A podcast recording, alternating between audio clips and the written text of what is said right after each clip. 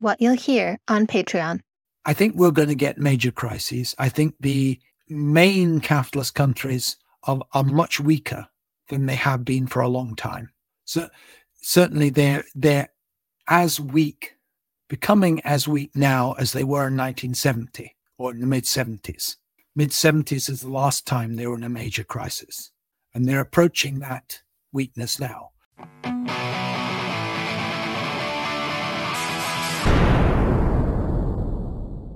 Well, I, I, am Paul Cockshott. I am now retired, but I trained originally as an economist, um, heavily influenced by Marxist econ- economics, which rather than being taught as a student, we economics students in Manchester University in the 70s organized our self study programs in Marxist economics.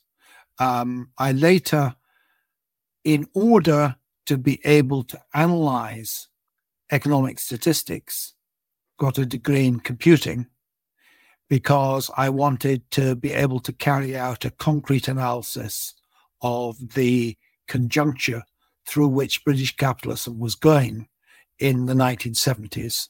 And that required processing a lot of economic statistics. I initially tried working on that using a pocket calculator, which I borrowed from a richer Greek student, because in those days, even pocket calculators were out of the reach of British students, um, and realized this was too time consuming. So I got a degree in computing. Uh, I later went and worked as a computer designer in various companies and later as a, a lecturer in um, computer science, did research in databases, 3D television, um, database machines, programming languages. Um, the, that's probably about about the range of areas. And in the process, started in the ni- ni- late 1980s to move back to an interest in economics because of what was happening in the Soviet Union and the crisis in the Soviet Union, which it struck me at the time would be solvable using modern computing technology. Um, and in particular, I was influenced by reading a book by a guy called Alec Nove, who was a professor of, I think he was professor of Soviet studies rather than economics at Glasgow University, uh, called The Economics of Feasible Socialism. Towards a New Socialism, Cockshott and Cottrell, 1993, page 47. The Problem of Scale. In his book, The Economics of Feasible Socialism, 1983, Alec Nove emphasized the importance of the sheer scale of modern economies. He said that the Soviet economy included some 12 million distinct types of product, and quoted the estimate of one O. Antonov that to draw up a complete and balanced plan for the Ukraine would take the labor of the whole world's population over a 10 million year period. The same argument may apply to computing labor values. It is one thing to solve the equations for our toy example of an input output table. It would be quite a different thing to solve a system of 12 million simultaneous equations. But it is not enough just to say that calculating labor values for a large economy is complex. We have to know how complex it is. The estimate quoted by Nove gives an impression of vast and unmanageable complexity and seems to close off the question from further discussion. We should point out that Nove is by no means alone in making this sort of claim. Such arguments are quite routine amongst opponents of socialism. We cite Nove in order to show that even left leaning economists tend to throw up their hands at the complexity of socialist planning. But what we need is an account of the laws which govern how long it takes to compute labor values for economies of different degrees of complexity.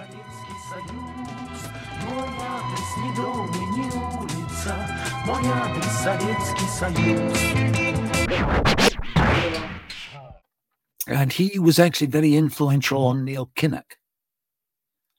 Um, and I listened to Neil Kinnock give a speech in Scotland just after Neil Kinnock became leader of the Labour Party. In fact, Neil Kinnock had that day lost his voice, so he got Robin Cook to read the speech. But what struck me about it was that Neil Kinnock was using Alec Nove's book as a justification for essentially tearing up any commitment to clause four of the Labour Party.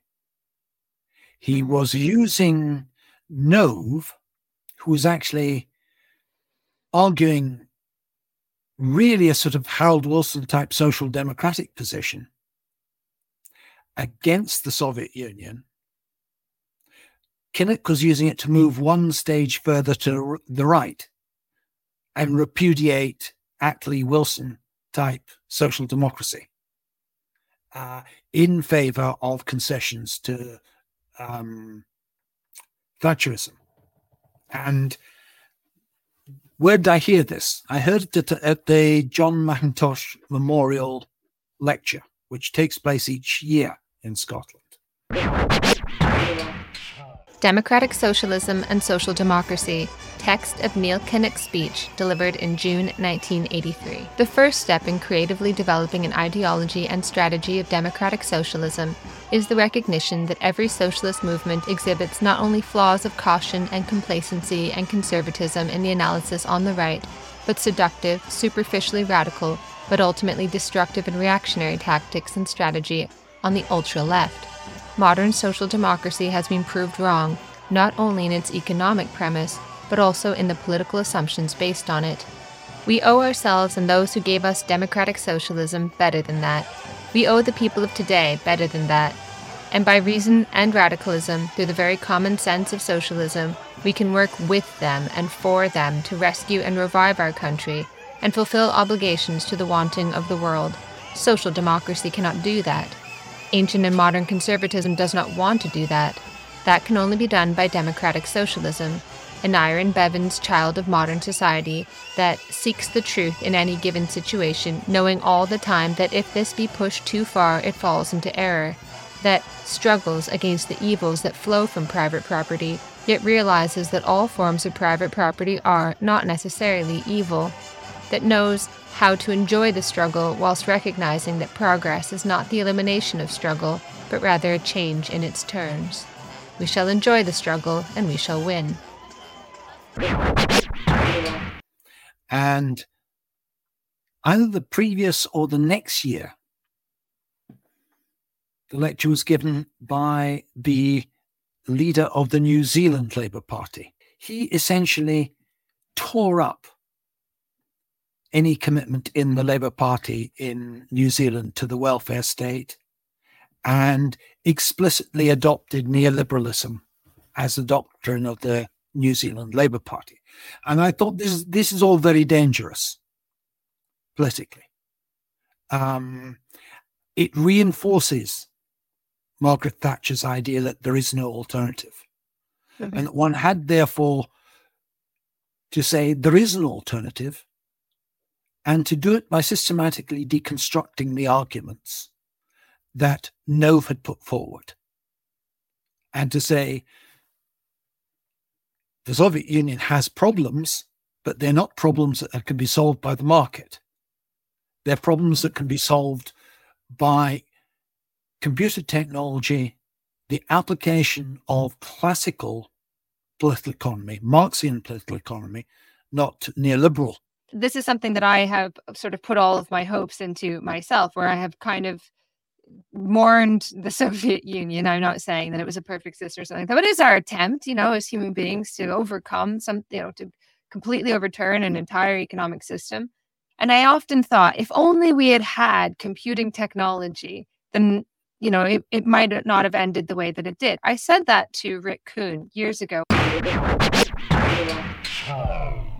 you know, a critic might say that, well, the USSR kind of tried to do that and it was this horrible failure. Um, they were using like production prices that they stole from capitalists to figure out how much something should cost and so on. So, how would we, get over that? Is it a matter of if the USSR just had the internet, all would be well? I think that workers did take power in Russia in 1917, and they did so through a revolution that placed hands in extremely democratic institutions, vastly more democratic institutions than uh, those of bourgeois parliamentary democracy uh, that uh, you and I enjoy. And those institutions were called Soviets, which are workers' councils that occurred in a relatively backward capitalist country. And it was, and the revolution was led by the Bolsheviks as a kind of a wager. And this was a wager that Stalin at one stage himself acknowledged. And it was a wager that the revolution could spread from relatively backward Russia, where maybe 5% of the population were workers and the vast bulk were peasants.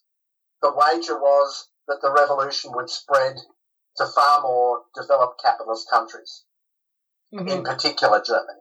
Uh, and this was something that wasn't a, a ridiculous idea because what ended the First World War was revolutions in Central Europe.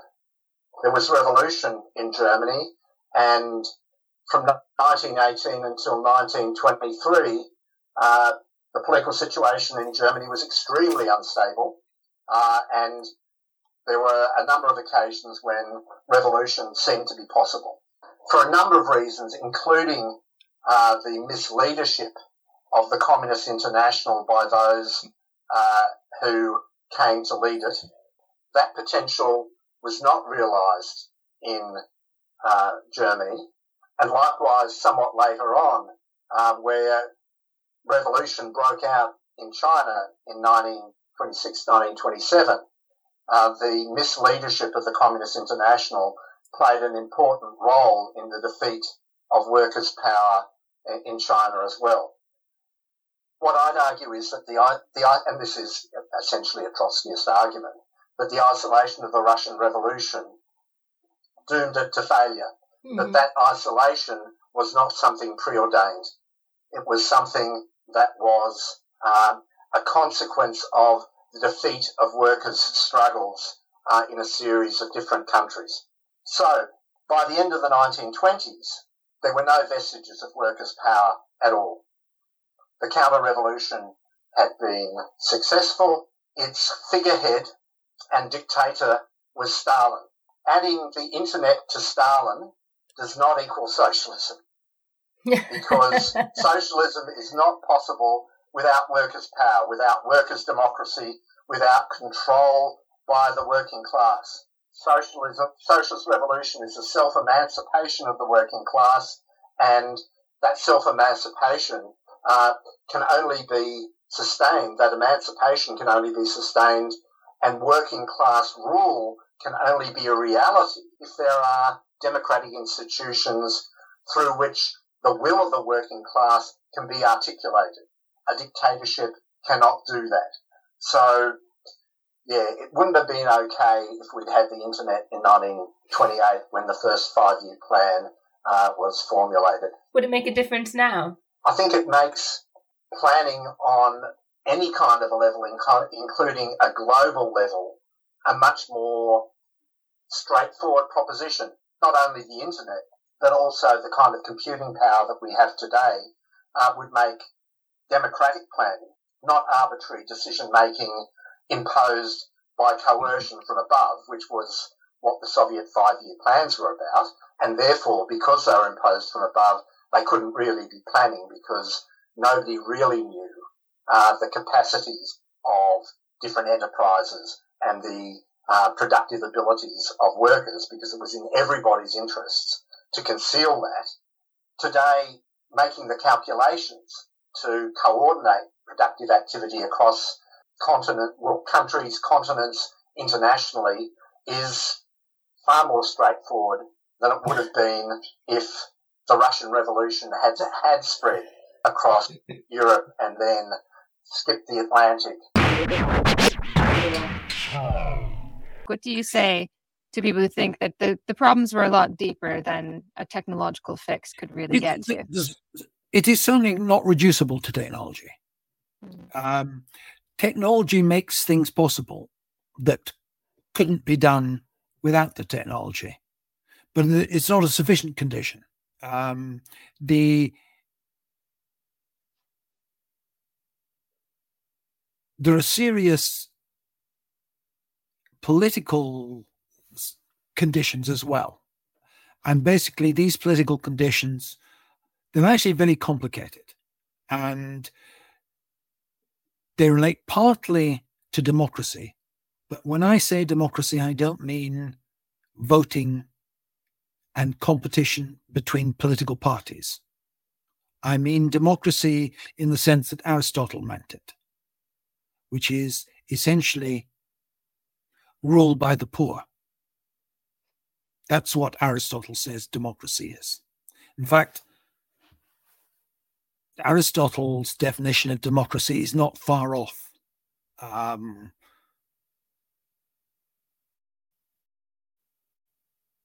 what taking what um, Marx said using Latin terminology, the dictatorship of the proletariat. He's using Roman analogies there.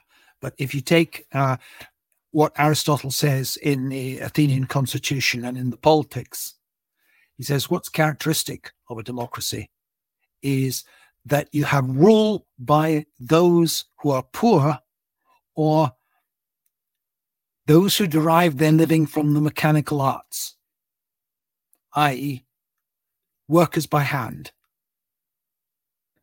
And the, the way this is in, ensured is by having the selection of all representatives by lot so that the upper classes can't control the representational system. And that if you, he, he says, where you have elections, you've always actually got an aristocratic state because elections are based on the principle of selecting the best, the aristos. And when you elect people, the the class operation comes sorry class system comes into operation.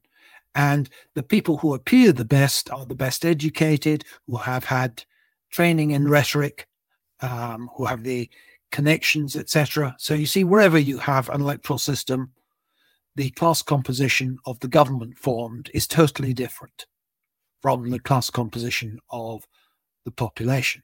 The only way that the USSR was able to offset that was by the fact that during the Brezhnev period, they set quotas for candidates to ensure the quote the class composition of the candidates put forward by the Co- Communist Party reflected the class composition of society. Now that's a less effective method than um, random selection. Uh, so, and it's obviously not favored by a party bureaucracy because it disenfranchises them in particular as against the mass of the people. But whilst the former party dictatorship which existed in the Soviet Union was very effective in a revolutionary situation, and in the first generation or two after it, it turns into its opposite in due course. So that once you had Gorbachev's generation coming forward, you had people for whom being in the party was a career, not people drawn from the original class background that existed in the previous generations and people like Brezhnev came from a different class background. The these people that made their way into it represented the political influence of the intelligentsia. Uh, and the intelligentsia actually stood to gain from a restoration of capitalism. Angus Deaton got the Nobel Prize for economics, and he's a British economist who went over to the States. And his remarkable work is to demonstrate that life expectancy among working class white Americans has been declining. And this decline in life expectancy is practically unprecedented in a developed country. Now, he shows very clearly that whilst living conditions and life expectancy for working class Americans have declined, for those with college degrees, this hasn't occurred. Now, a paper in the British Medical Journal in the 1980s, I, would, I, I can't remember it offhand, um, by two surgeons from Leningrad, showed very similar results. That in the 1990s, the was a rapid everyone knows there was a rapid increase in mortality in Russia. Mm. Um, what they demonstrate is that this dem- increase in mortality occurred among manual workers and collective farmers or ex collective farmers, but didn't occur among the intelligentsia. The reason is that a shift to a market economy relatively favored the intelligentsia. Many of them lost out as well, but their losses were nothing like as severe as those which affected people with manual jobs. Because in the Soviet Union, there'd been a systematic bias towards paying people who did heavy physical labor well compared to people who did um, what was in physical terms light work. This, therefore, was beneficial to manual workers and detrimental to the intelligentsia. And therefore, if you get a shift politically towards the representative bodies in the Soviet Union being made up of the intelligentsia rather than manual workers, you have a class which would benefit relatively from moving to a market economy, starting to control the levers of power. And this occurred as soon as, as soon as Gorbachev allowed contested elections to the Supreme Soviet. The class composition and the sex composition changed got more men, you've got more professionally educated men, and a sharp reduction in manual workers and farmers. You then had uh, a Supreme Soviet that was oriented towards supporting the restoration of a market economy. Now, this then generates a whole series of crises. It generates um, crises because Gorbachev attempts to end the level of alcohol consumption. Okay? Reduces the planned production of alcohol. However, alcohol taxes had been a major source of state revenue. If you remove the, the alcohol sales, very little alcohol tax is collected. You then have a state budget deficit. State budget deficits then covered by printing rubles. You get a lot, you get inflation or hidden inflation. You get that immediately generates shortages because there's suppressed excess demand. This undermines the political stability of the, the system and makes it look as if it's failing much more than it actually is. I mean, it's very, very striking to me in the 80s to go to Poland in the early 80s and see that there was no food, no meat in the meat shops. It was only after some days that I realized the shops with marble counters were butchers. Now, why was there no meat in the meat shops? Because the price of meat was far below what it was in Britain. So people could easily buy the meat as soon as it appeared. And it disappeared. And therefore, there's an apparent shortage of it. But if you look at the number of kilograms per head of meat that was being consumed in Poland in, say, this must have been 1981 or 82. This was way above the number of kilograms per head being consumed in Scotland. It was about 50 kilograms a head in Scotland per year and 80 kilograms a head in Poland. But there was no apparent shortage of meat in Scotland. That's because meat was expensive. I suppose a, a critic would say, well, that's according to the USSR's own accounting. No, these are UN figures. Indeed, that Polish um, big agricultural uh, output figures are wrong. I haven't seen anyone convincingly say that. I've never seen it, it allege that the figures were wrong. What was certainly the case, you only had to look at the prices, was that the prices were very low. Mm.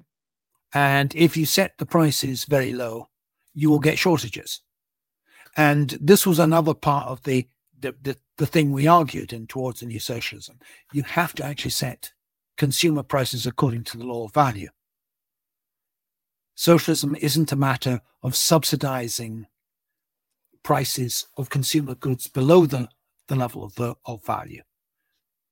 If you do that, you get immediately generate shortages which can only be handled by rationing if you're if you're going to have the prices low. So this might be a very stupid question, but doesn't the law of value already set prices? Not if they are administered prices. You find both Stalin and Gorbachev making the same criticisms mm. that prices in the USSR were not following the law of value. What they mean was that they the prices of certain goods like bread were set proportionately lower than the amount of labor required to produce them. It's when when Soviet writers talk about the law of value, they're they're vague. Okay, they don't spell it out. But what it means was the relative price of essential foodstuffs was proportionately lower than the amount of labor required to produce them when compared to other goods. Now, why was this? It was because there were quite heavy taxes on a lot of consumer goods. There was essentially a value added tax, very low income tax, no or negligible income tax. But what was called a turnover tax, which is essentially VAT. And the VAT was quite high, except for essentials. And essentials were actually subsidized. And a whole series of things were made free because they were paid for out of VAT. And this had a whole series of detrimental results. Because if you set the price of things below its true value, it's impossible to meet the level of demand that society puts forward for those goods with the productivity you actually have. Problem in Poland, you flew over Poland in those days and you saw half the country was made up of strip fields of the sort that we used to get told about in our textbooks used to exist in Britain in the Middle Ages. Tiny little strip fields operated by independent peasants. Other areas you flew over which had probably been once part of East Prussia and had been converted into collective farms, had large farms. Now, you weren't going to get a high productivity of labor on the peasant strip farms. Therefore, in Poland, you had a constant contradiction between the interests of the peasantry and the interests of the working class. The and the way the Polish governments, whether it's Gomulka, Gierek, etc., had tried to address this was to try and provide cheap food for workers, but peasant agriculture couldn't produce large quantities of cheap food, which meant the country had to borrow money. Mm. So they got into debt to the West. Now, the whole thing, essentially, in, in the Polish case, dated back to 1956 when Gomulka reversed collectivization. Because the only way you would have got um, high productivity of agriculture was by having large machine operated fields. Politically, they gave in to the peasant opposition to it, and therefore they were in a trap. And the Polish example is very critical because Poland was a spearhead of counter revolution in Eastern Europe. And that stemmed originally from Gomulka's concessions in 1956, which led to repeated economic crises. They led to repeated discon- working class discontent at food shortages. And the food shortages were masked by low prices, but were unresolvable so long as they had peasant agriculture. I'm visiting um, Bulgaria at the same time. The Bulgarians were very skeptical of the Poles, said, I mean, the Poles are in a mess because they don't have collectivized agriculture. And if you went to shops in Bulgaria, they were full of food. Okay. Hmm. Masses of stuff. They had so much food that you, they, they seemed to be practically throwing it away. Uh, and you, you, you looked at the build of the Bulgarians. I mean, the men were built like brick shithouses.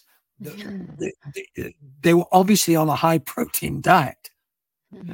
Uh, and that was because they had high levels of, of collectivization and what they called agro-industrial complexes, which were very efficient at producing lots of food. Now, if the whole of Eastern Europe was run like Bulgaria, the crisis, successive crises which led to um, coming to power in Poland wouldn't have wouldn't have happened. But the Solidarność problems were caused by governments giving concessions, which they tried to resolve by having low prices. And those low prices were being subsidized out, in the Polish case, out of borrowing, in the Soviet case, out of VAT, which is a regressive form of tax. Mm which Marx always spoke against that form of tax. So we were saying it, it, you had to have taxes on income. You had to have very egalitarian incomes, taxes on income, goods sold at their labor value, at which point there's no need to subsidize things. Subsidies are only necessary if wages are low. And why were late wages low? Because firms were paying a lot of VAT. Mm. The state enterprises had to pay the turnover tax. Therefore, they, they could only afford low wages. Therefore, the state had to subsidize a lot of goods because the wages were low. And it was a, a self reproducing cycle based on a failure to apply um, what is essentially classical Marxist economics. So essentially, the problems were numerous. There was a democratic deficit, if I understood you correctly, yeah. um, a number of economic mistakes um, and missteps. Um, and I suppose the idea is that we could overcome this now with the knowledge that we have available to us and the technology available to us. You, you can overcome it with the technology, but you also need the correct political economy. Without a correct political economy, you can't have any revolutionary politics. So